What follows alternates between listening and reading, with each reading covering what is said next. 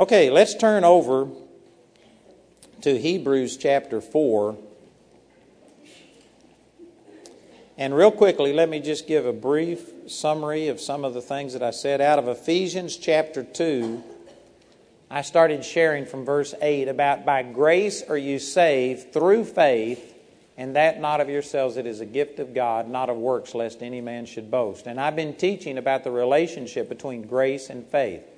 You aren't saved by grace alone, you aren't saved by faith alone.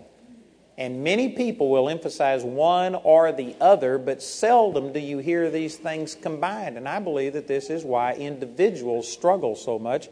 I believe that this is a major division in the body of Christ. We've got people that just talk about it's just totally up to God, it's what God chooses, it's the grace of God. We have nothing to do with it. God is sovereign. And Thursday night, I talked about an abuse of that uh, teaching to where people just believe that God controls everything that happens. And that'll totally, totally make you passive. There is zero point in resisting the devil if you believe that God just sovereignly controls everything. So I countered all of that and showed that that's wrong. But then on um, yesterday morning, I shared that talking about just faith and this attitude that we move God and that we are pressuring God and making God move by the things that we do. And this concept that I do this, this, and this, and then God responds to me, that that is totally wrong too. I don't believe that that's true faith at all. That's just legalism, that's works. And that's wrong too. Either one of those extremes will kill you. And so last night we talked about combining them, how that faith just reaches out and appropriates what God has already provided for us by grace. And last night I used Ephesians chapter 1 to show that God has already supplied everything. We don't have to ask, beg, plead with God. He's already supplied it. It's just a matter of us receiving. So today I want to illustrate that from Hebrews chapter 4. Let me make one addition. I had a woman come up to me last night, a pastor's wife, and she brought up a real good point. And she says, What about the scriptures? Ask and you shall receive. And in 1 John chapter 5, verse 14, this is the confidence that we have in him that if we ask anything according to his will, we know that he hears us. And if we know that he hears us, then whatsoever we ask, we know that we have the petition that we desired of him. And, you know, it's not wrong to ask and yet I was talking last night about how that God's already provided everything. So technically, you don't have to ask for it. You just believe and receive and take this position to where you command and release the power of God. So what's the harmony between that? I believe it's the attitude that you ask in. And I'm not going to spend a lot of time on this, but like in uh, Matthew chapter 6 in the Lord's Prayer, where the Lord, you know, said, Our Father which art in heaven, hallowed be thy name, thy kingdom come, thy will be done on earth as it is in heaven. Give us this day our daily bread. What that is, that's a petition for God to meet your daily needs. But it's not, would you please give us this day our daily bread? Question mark. Wondering, will it? It's more of a demand. Give us this day our daily bread. It's similar to a child when they go into their mother and they said, Can I have something to eat? You know, what would you think if you were over at my house and when my kids were little, if one of the kids came in and fell on their knees and put their hands together and said, Oh, Father, I know I don't deserve it, but could you please give me a piece of bread? Could I please have a morsel of food? I know that I'm ungodly. I know I don't deserve it. But if they started begging me like that, I guarantee you, you would think something is wrong in this home. Now, a kid, if they're trained properly, they don't come in and just say, Give me something to eat. That's wrong, too. They might come in and they say, Could I please have something to eat? They're asking a question, but there's really no question involved. They know that you love them, they know that you're going to supply, and so it's really placing a demand, it's just doing it in a polite, kind way. I'm not saying that we don't ever say, God, I you know, need uh, you to supply something, and so you don't acknowledge your need and you request things. But it's not a begging request. It's not a request that has a question mark at the end where you doubt that God is going to do it. It's more just a polite way of coming in and saying, Father, I know that you've already provided all of my needs, and so I'm ready to receive it. Can I have it now? If you approach God like that, I'm not against you petitioning God But I'm just saying that the way that it's been done, where we throw a petition out, but you don't know if God's going to answer it or not, and you feel you have to grovel in the dirt and acknowledge all these things, is a religious concept that I believe is absolutely contrary to what the Scriptures teach. You know, if I was to give somebody the keys to my car, if I was to tell you that after this meeting, you know, as soon as this meeting's over, I'll give you the keys to my car and you can use it to go do whatever you want to do. If I gave you that promise and then after this meeting you come up to me and said, Can I have the keys to your car? You could do that in a couple of different ways. You could be thinking, you know, what, Andrew really let me have his? I don't believe that. I'm not sure that that's true. So you come up and you say, Can I have the keys to your car? Like, is this really true? Would you really do this? You know, that's unbelief. Or you could come up and say, Can I have the keys to your car? You believe me totally, and all that is is just saying, I'm ready. You said it. Here I am requesting it now. Can I have the keys to your car? You can say the exact same words. One of them could be placing a demand, trusting that what I said is true. The other one could be a total statement of unbelief.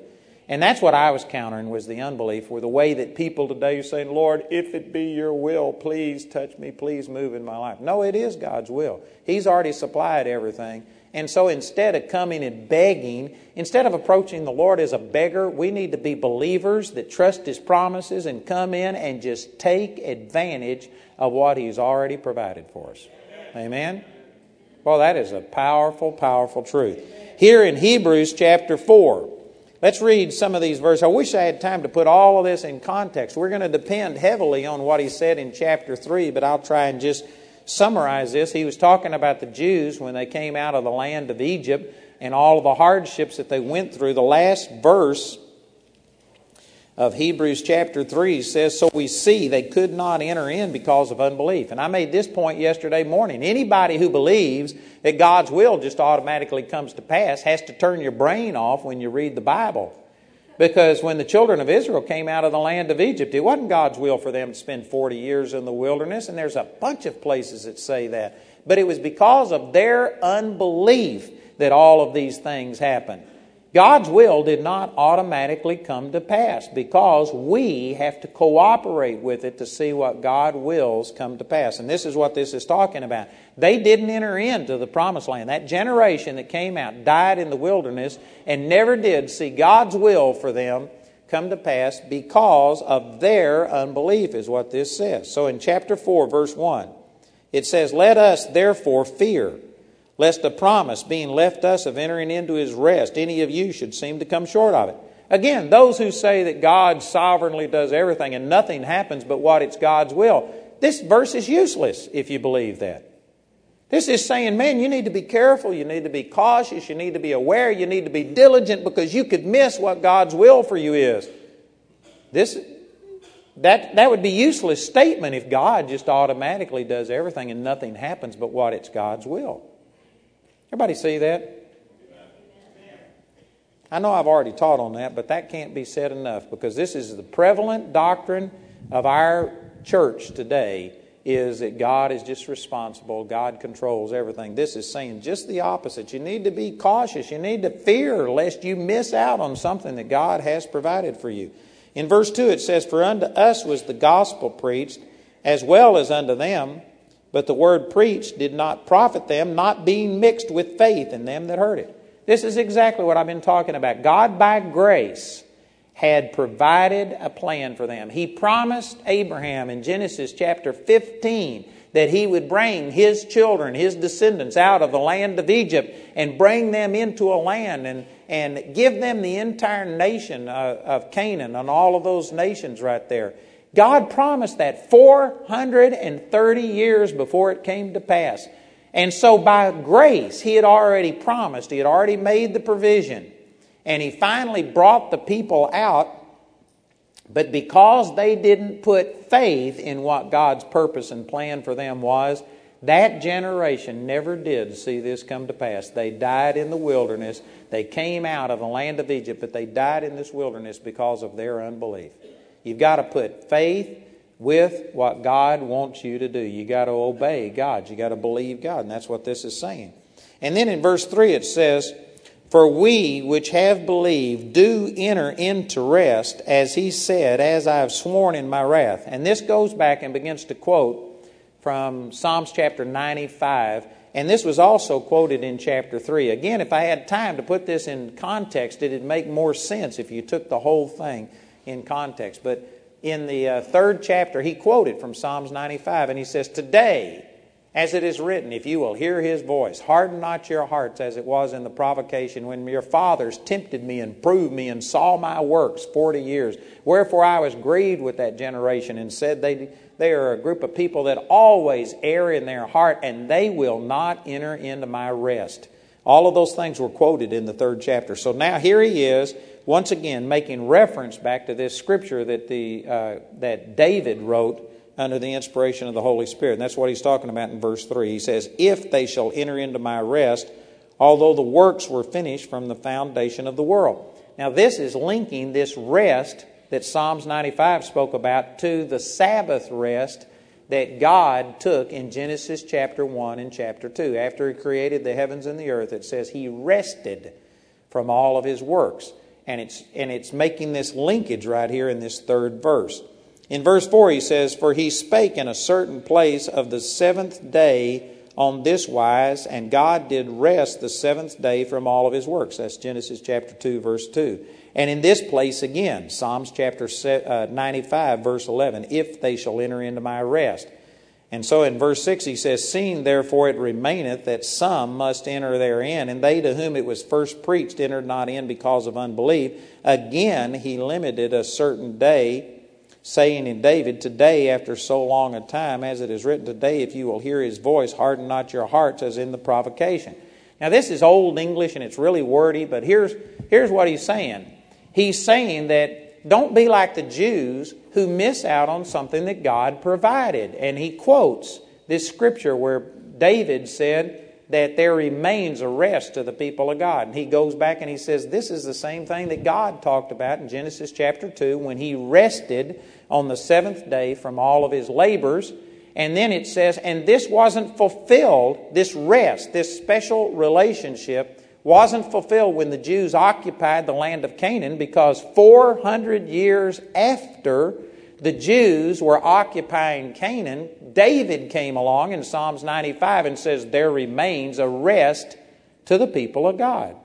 So he's saying that this, this spiritual rest, this, um, this uh, analogy that he's using here, wasn't fulfilled when the Jews occupied the land because here's David 400 years later saying there is still a rest for the people of God. That's the point that he's making. And in the next verse, it says, uh, in verse 8 For if Jesus had given them rest, then would he not afterward have spoken of another day? This word Jesus is just the Greek word for Joshua. Joshua and Jesus are the same word in different languages. This isn't talking about our Lord Jesus Christ. This is saying that if Joshua, the one who led the children of Israel into the promised land, would have fulfilled this promise about there being a rest of the people of God, then David wouldn't have, hundreds of years later, spoken about this rest. Everybody getting this? I know I'm making you think. Most people don't like to come to a meeting like this and think. You just want to be entertained. You want somebody to scream and shout and run and spit and do something, and man, I feel the anointing. But you know, if you'd use your brain for something besides a hat rack, you could get some wonderful revelation out of this. Amen. So basically, this is what he's saying. He's saying that this rest that these verses were promising were not fulfilled when the Jews occupied the land of Canaan, that there is a rest reserved for the people of God that applies to us today, New Testament believers. That's the point that he's making. So he says in verse 8 again if Jesus or Joshua had given them rest, then would he, David, not afterward have spoken of another day. There remaineth therefore a rest to the people of God. For he that is entered into his rest, he also hath ceased from his own works as God did from his, referring back again to the creation when God rested on the seventh day. So, what I want to do today is to take what the scripture here talks about the rest of God, relate it to the Sabbath day, and show you what the Sabbath was supposed to be a picture and type of. Before I uh, explain all of that, let's turn over to Colossians chapter 2 and look at this verse. There's only two times in all of Scripture that a reason for the Sabbath was given. One of those is an Old Testament scripture that says that God gave the Sabbath so that you and the beast and your servants can rest. So it was for you to rest. That's one time. Here is the second time that the Sabbath is mentioned and explained as to why God gave it. And in Colossians chapter 2 verse 16, it says, Let no man therefore judge you in meat or in drink or in respect of an holiday or a holy day, excuse me, or of the new moon or of the Sabbath days, which are a figure or a shadow of things to come, but the body is of Christ. Verse 17 says that all of these things, there was five things listed, were a shadow of something that was to come. You know, in the Old Testament, they didn't have the reality. All of the blood sacrifices and all of the rituals that they went through, they were all symbolic of something yet to come. And symbolism and shadows and types and pictures are very important if you don't have the real thing in front of you. Like, say, for instance, if you had never seen me, then if somebody drew a picture of me, you know what? That could give you an idea what I look like if you had never seen me. But if I'm standing in front of you, why would you look at my picture?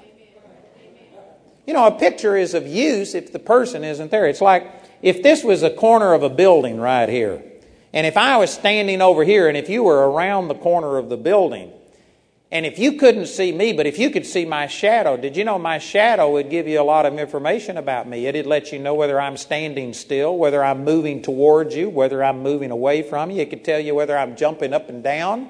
You could get some kind of an idea of my shadow, if I was real fat or if I was skinny or things like that. A shadow will give you information if you can't see the person. But if I walked around the corner of the building and if I was in full view, what would you think if a person says, Oh, and they fell down and tried to hug my shadow or shake hands with my shadow? You know, if you can't see me, a shadow may be the next best thing, but if I'm in plain view, why would you shake hands with my shadow if I'm here? And let me just make a radical statement. The Bible here, Colossians chapter 2, verse 16 and 17, says that five things, one of those things was the Sabbath was a shadow of things to come, but not the very image of those things. It was just a shadow. And yet we have New Testament believers today who are trying to observe the Sabbath. We have entire denominations built around the observance of the Sabbath. It is enforced. They preach that you're a Sabbath breaker if you work on the Sabbath, if you do certain things. And yet they have missed the whole symbolism of the Sabbath. The Sabbath isn't picturing a day, it was observed in the Old Testament, but it is now a New Testament reality, and that's what Hebrews chapter 4 is talking about. It's talking about what the Sabbath was a picture of. It was a picture of a rest, a relationship with God where you were trusting and relying on the finished work of Christ and not on your own effort and on your own things.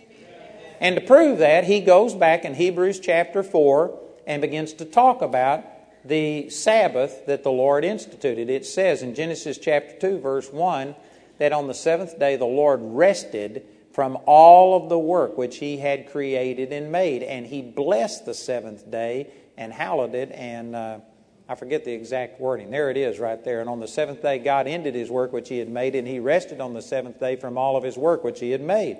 And he blessed that seventh day. And so, what happened on creation? It's, if you'll think with me just for a moment here, this could really help you to understand the relationship that we now have with God.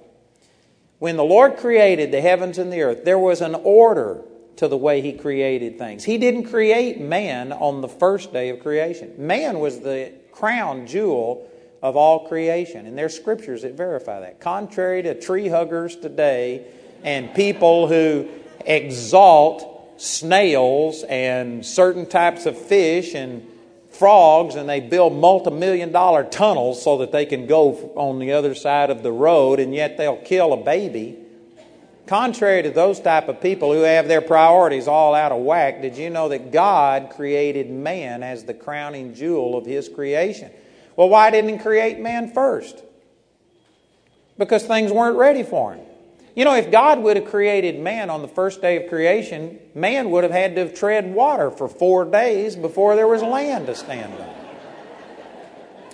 And then, if he once the land was there, God said, "Let there be trees, let there be fruit bearing trees, let there be all of this stuff." God, man would have had to have been dodging all of the trees as they popped up. They didn't come from plants and grow gradually, contrary to those of you who bought into evolution. God created everything full grown. It didn't take millions and billions of years. And I haven't got time to discuss that with you, but doesn't need discussion. Uh, God created these things. It wasn't ready for man. So the Lord waited until the entire creation was made. The fruit trees were created, full grown.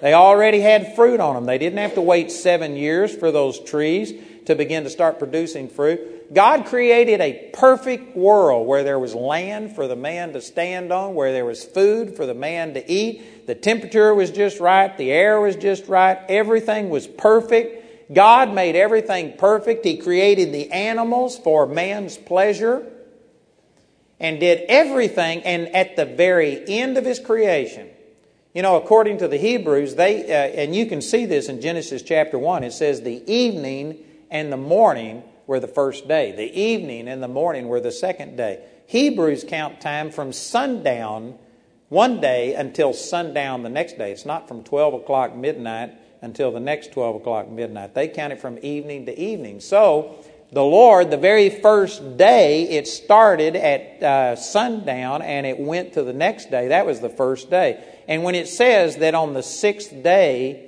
God created man, he started about evening on what we would, call, would have called the fifth day, and he created, and then at sundown, right before sundown was the end of that sixth day, he created man at the very end of all of his creation. He had already created all of the food, everything perfect for him, and then immediately God rested and entered into the seventh day. So man was created right before this Sabbath and man entered into God's Sabbath where everything was provided.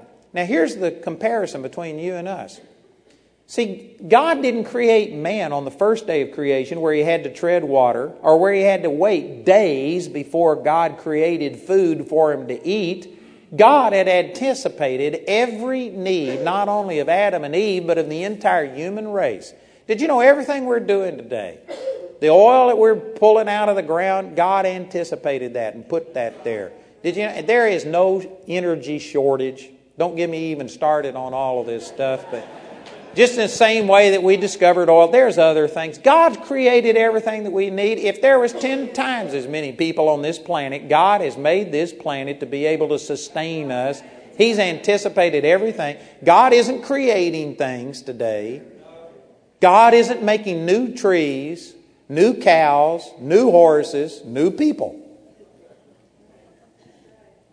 When God created them, if you were to turn over to Genesis and read this, it's real significant the way He said. He said, Let the earth bring forth fruit, fruit trees whose seed is in itself. He didn't just say, Let there be trees, let there be fruit. See, if He had said that and didn't create a way for those things to reproduce, procreate, then the Lord would have to create new trees every time an old tree died to maintain the balance. He would have to, you know, he'd have to get up and say, let there be a million new cows today, and he'd have to create new cows. But when he created the animals, he says, be fruitful and multiply and replenish the earth. He gave animals, people, trees, everything the ability to reproduce. So that when God finished the creation and said, Behold, it's good, and then it says he rested, that isn't just symbolic. I mean, God literally has not created anything since the original creation. The creation is self perpetuating, it creates and, and perpetuates everything. God created it this way so that when He rested, He literally quit. It's over. But it doesn't mean that He rested in the sense that He was pooped. That he was tired. I mean, like God had just created the universe and all the stars and the planets, and I mean, one more moon and God had passed out. He was worn out. He, he, he didn't have it in him to create another cow, another horse. He was just totally worn out. No, it isn't that kind of a rest. It's like an artist paints a picture and he looks at it and everything is perfect. He, if he adds one more brushstroke to it, he's going to ruin the thing. And so he just puts his paintbrush down and rests from his work. Not because he's worn out holding that paintbrush up, but because it's complete. It's done. It's finished.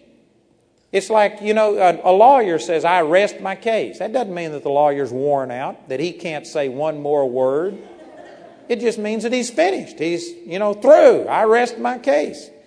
It's that way. God rested not because he was worn out. The Bible says over in Isaiah chapter 40 that haven't you heard that the Lord doesn't get weary he doesn't grow weary like man. God's not tired. God wasn't worn out. He rested because everything was so perfect.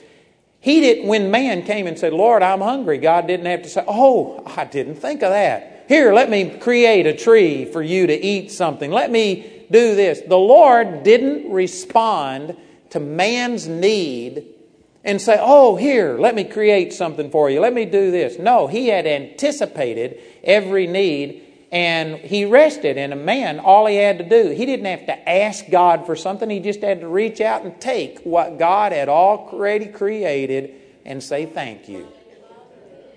And see, this is what the rest was all about. This is what the Sabbath was all about. This is what the Old Testament Sabbath pictured. He told his people to take one day a week off while everybody else is working their fingers to the bone. Did you know in the natural that doesn't make sense? How can I prosper as much as other people who work seven days a week if I only work six days a week? Well, you couldn't if it's just you and your effort. But if it's God blessing you, even though you're working, even though you plant a seed in the ground, God is going to bless it. If God is your source, then trusting God and obeying God and taking one out of seven days off is actually going to make you prosper more than the people who only rely on their own ability. And so, because there was faith involved, the Jews prospered more than the other nations around them, even though they took one day out of seven off. And then those scriptures we used during the offering, Leviticus chapter 25, they took one year out of seven off, and yet God blessed them just like clockwork with three times a normal harvest. Because you know what? They were resting in God, they were trusting in God. That's what the Sabbath was a picture of. It never was about observing a certain day. It was just a way of God getting this truth across to people that I'm your source. Trust me. The Lord hates this type of attitude where people only serve God one day a week or something. This what this was symbolic of is that I'm your source. Trust me for everything. That's what the Sabbath was picturing. And people today who are sitting there and enforcing a day, and like I was raised in a semi legalistic home. It wasn't as bad as some people, but we didn't mow the grass on Sunday. You couldn't uh, wash dishes on Sunday. You couldn't do housework on Sunday. That was the Sabbath, which, in the first place, Sunday isn't the Sabbath. And so some people who've become aware of that think, well, then we need to be a Seventh day Adventist and we need to observe the Sabbath on Saturday. They're missing the point. The reason the church started meeting on Sunday was because that was the day that Jesus was raised from the dead, and they had a revelation that we were redeemed from the Old Testament types and shadows. Now we were living in the reality of trusting Jesus, and they made a clean break between the Old Testament law and the New Testament, and yet many New Testament Christians today still have a Sabbath keeping mentality. They feel guilty if they go out and do certain things on the Sabbath. Some people keep the Sabbath on Saturday and enforce it and get real mean. I used not to go through a toll booth on Sunday. I'd drive 40 minutes out of the way so I wouldn't pay a person to work on Sunday. There was years, the very first revival meeting that I ever held, I held a revival meeting, and on Sunday morning they were going to take me out to eat. And I said, No way am I going to go out to eat and help somebody work on the Sabbath and help them be a Sabbath breaker. And so they had a whole group of people that were there to take me out, and I, they went by themselves. And I didn't go. Some of you think, well, that's a little legalistic. Well, if you're going to believe it, believe it.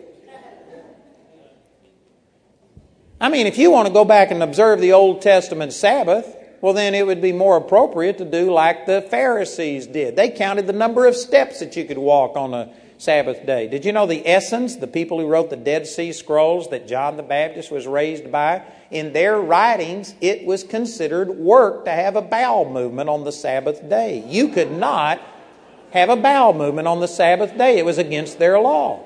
If you're going to believe it, believe it. For you to just be partially under it and observe it a little bit, it's hypocritical. Either we're under the Sabbath or we aren't under the Sabbath. The Sabbath was only a picture of trusting God where you cease from your own labors and you say, God, I believe that you're my source. And I am not going to depend on just my efforts alone. I'm going to depend upon you.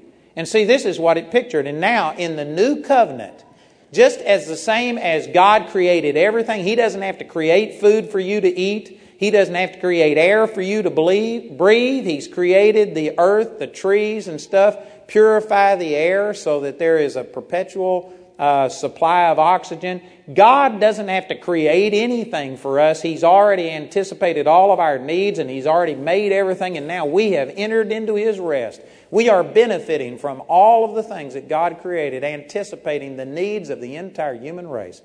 You know, this is one reason that I am a little put out with all of the green type of stuff where they say that we're destroying the earth, because it's really a slap in the face of God to think that man could overwhelm and overtax and destroy this earth that God's created. You can go back and, you know, Mount St. Helens, they said it's going to take 10,000 years for that to regenerate. Within three years, it had done what they anticipated 10,000 years to do. The earth has the ability to regenerate, to cleanse itself. You can take a polluted stream, and if you'll quit polluting it, the thing will clear, uh, purify itself in a short period of time.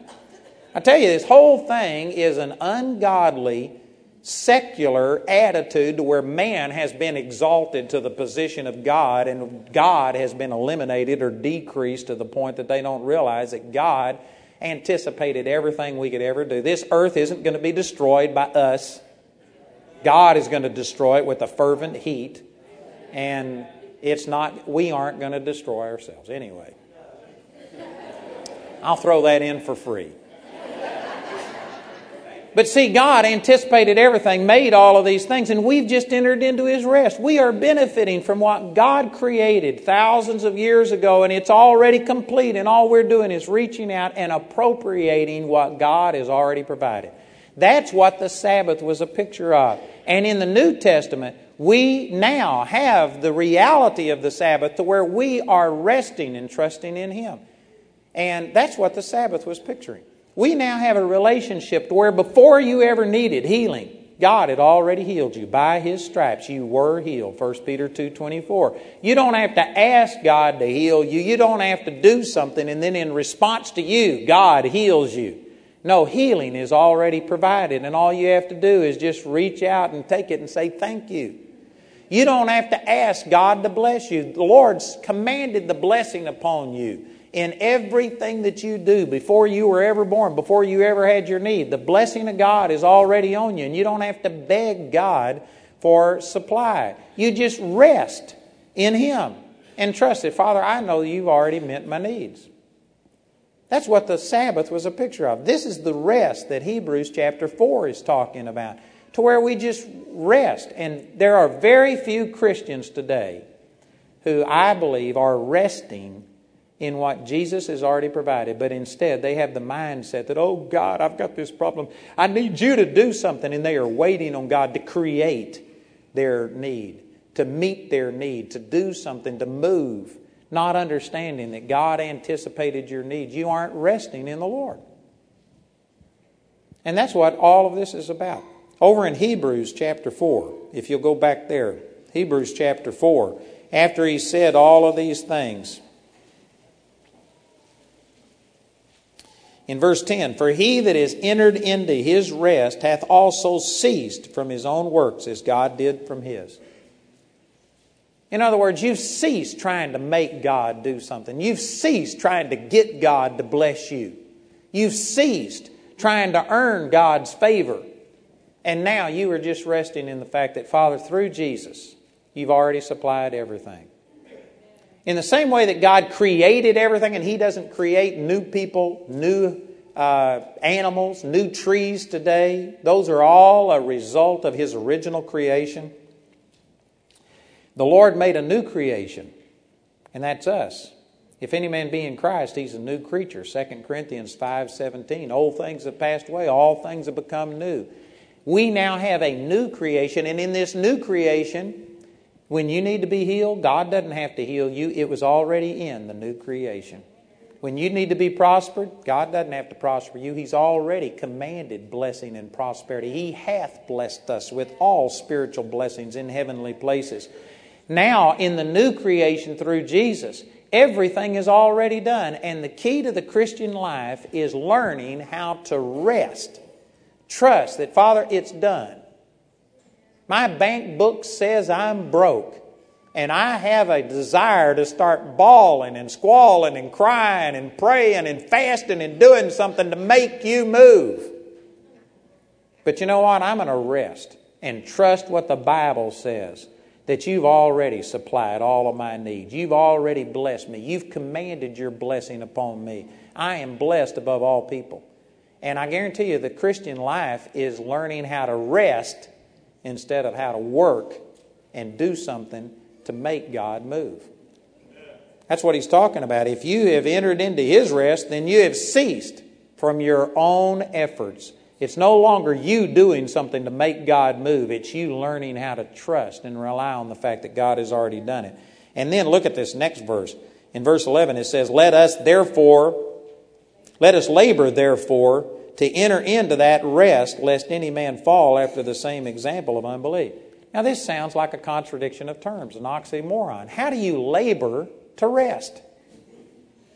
Well, if you see rest as just vegging out and going to sleep and doing nothing, you don't labor to rest. But if you see rest as ceasing from your own works, ceasing from thinking that you have to earn God's favor. You have to do something to motivate God and to get God to love you and to answer your prayers. And God, don't you love this person? I've been praying for them for 20 years. Oh, God, do something.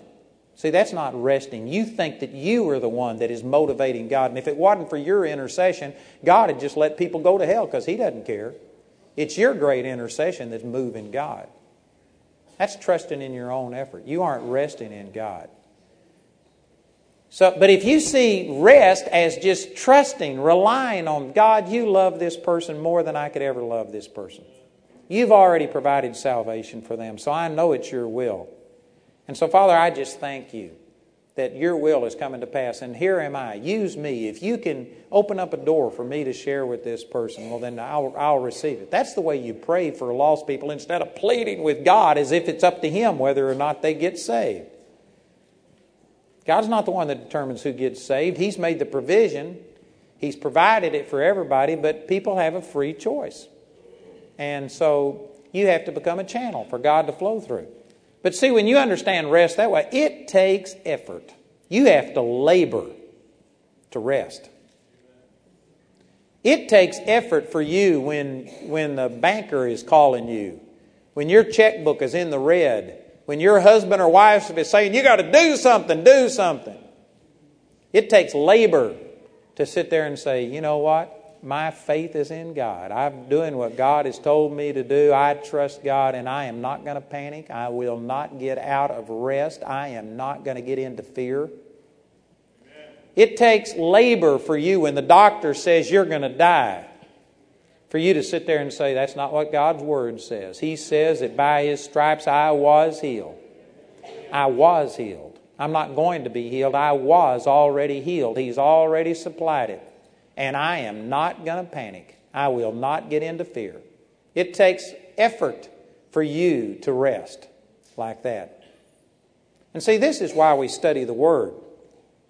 We don't study the Word to get God to heal us. We study the Word to find out that God has already healed us and to calm our fears and to anchor our faith so that, Father, I'm operating on this knowledge that you've given me and I'm not moving off of it. I tell you what, it takes effort.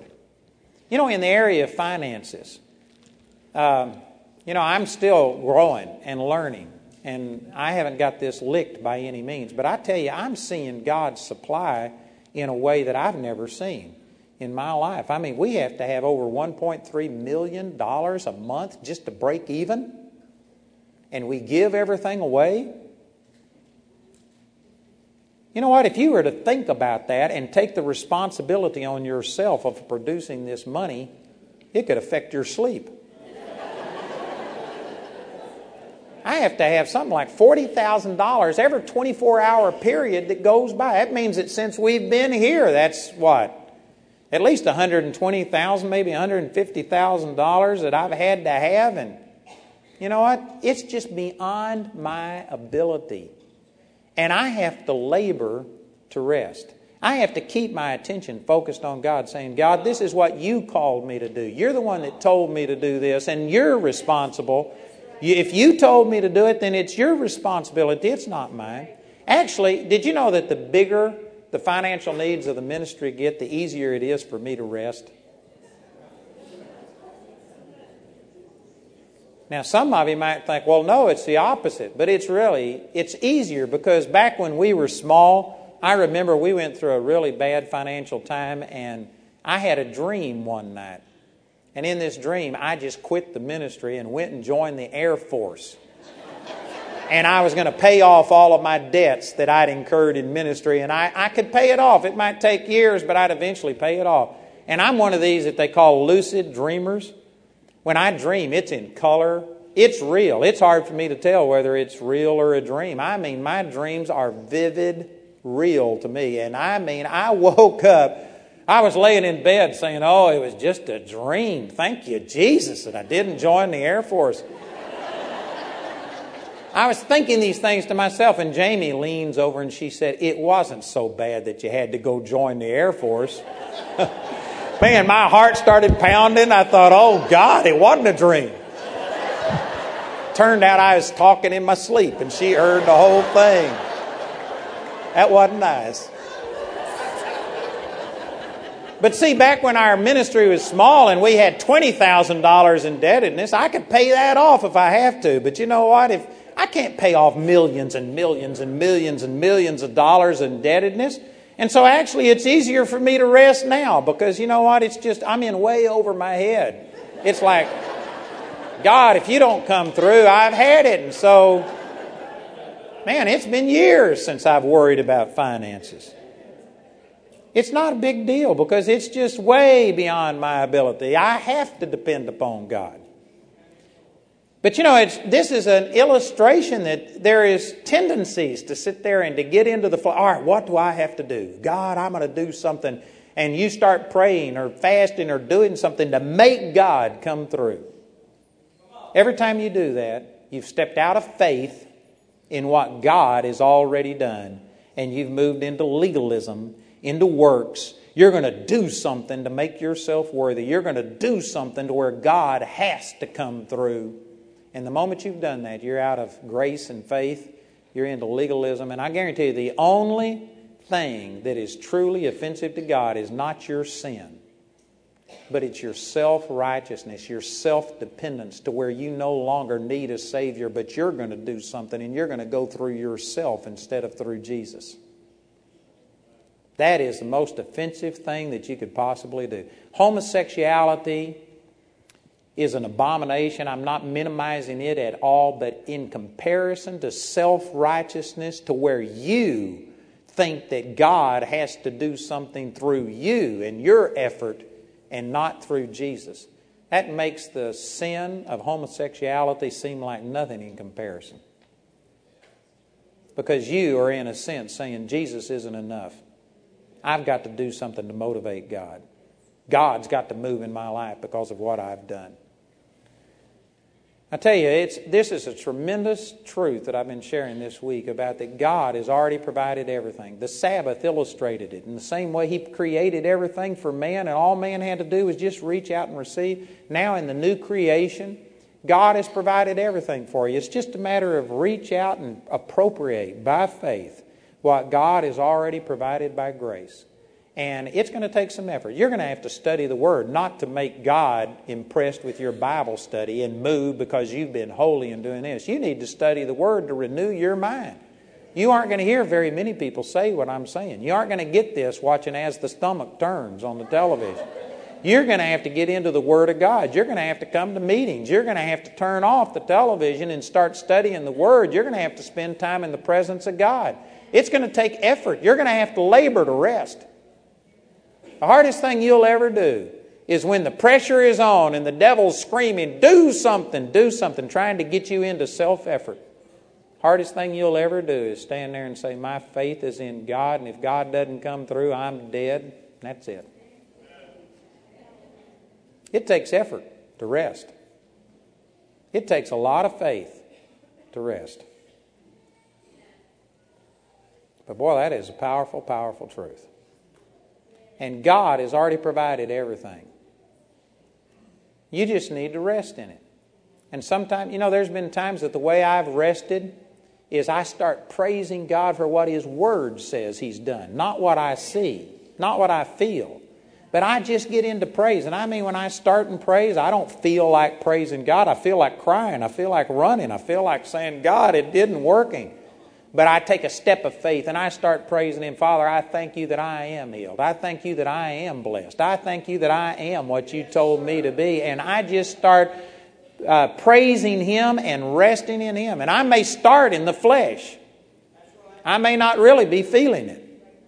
But I'll do it because I know it's the right thing to do. And if I'll keep doing it, you know, after a while, I get to listening to myself.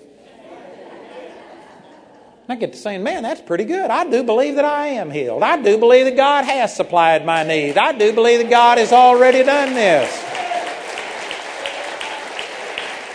And after a while, true faith begins to rise up in my heart. And now I'm not doing it anymore just out of uh, you know, because I know it's the right thing to do. I do it because I really believe it. And man, the moment I get over into faith to where that faith is mixed with God's grace, boom, there's the power of God, and we see the things of God come to pass.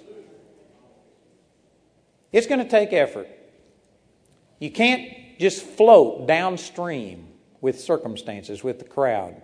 You're going to have to swim against the current. You're going to have to go against your feelings, against what circumstances say. It takes effort.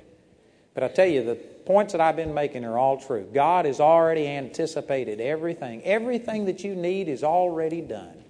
You don't need to badger God, ask God, plead with God. God has anticipated every need you could ever had. He's already supplied it. It's there. Now you just got to rest. You got to get into a position where you believe and not just say you believe, but it is an active thing on the inside of you. But boy, it takes effort to reach there. But the first step is you got to know the truth that God's already supplied it. Amen. And that's what I've been sharing with you. I believe this is going to help you. Praise God. You know, if anybody here doesn't know Jesus today, the very first step is